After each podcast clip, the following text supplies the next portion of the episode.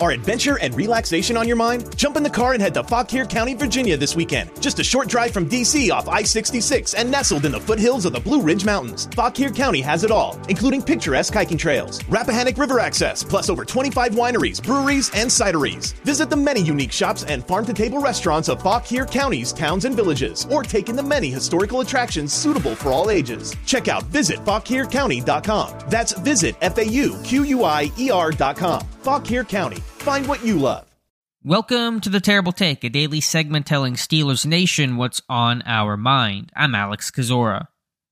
A win's a win, but George Pickens probably isn't feeling too victorious this Monday. Judging by his body language, he acted like it was a loss. Now, sure, tempers flare and frustration in game is commonplace. I don't want to make some grand gesture about George Pickens. He's a competitor, a playmaker, and wants to help his team win. Nothing wrong with that.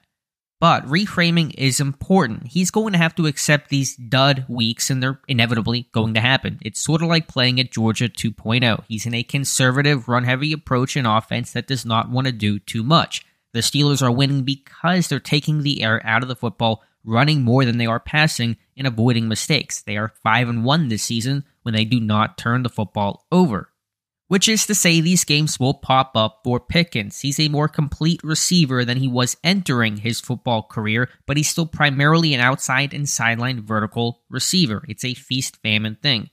He's also finding out what it's like to have the defensive bullseye. The big games and moments he's had, coupled with Diontae Johnson's quiet season, is likely shifting attention and coverage to his side with teams game planning him away. Unlike in college, NFL teams can take you away if they want to. Pickens' star is on the rise. That's obvious. And I'm not freaking out because a receiver wants the ball. They all do. It's in their DNA.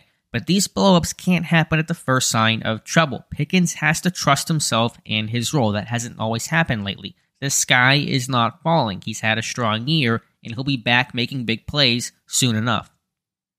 Be sure to follow us at SteelersDepot.com com and check out episodes of The Terrible Take every day at 5 p.m. Eastern Time. And check out The Terrible Podcast with myself and Dave Bryan every Monday, Wednesday, and Friday. We made USAA insurance to help you save. Take advantage of discounts when you cover your home and your ride. Discover how we're helping members save at USAA.com slash bundle. USAA. Restrictions apply.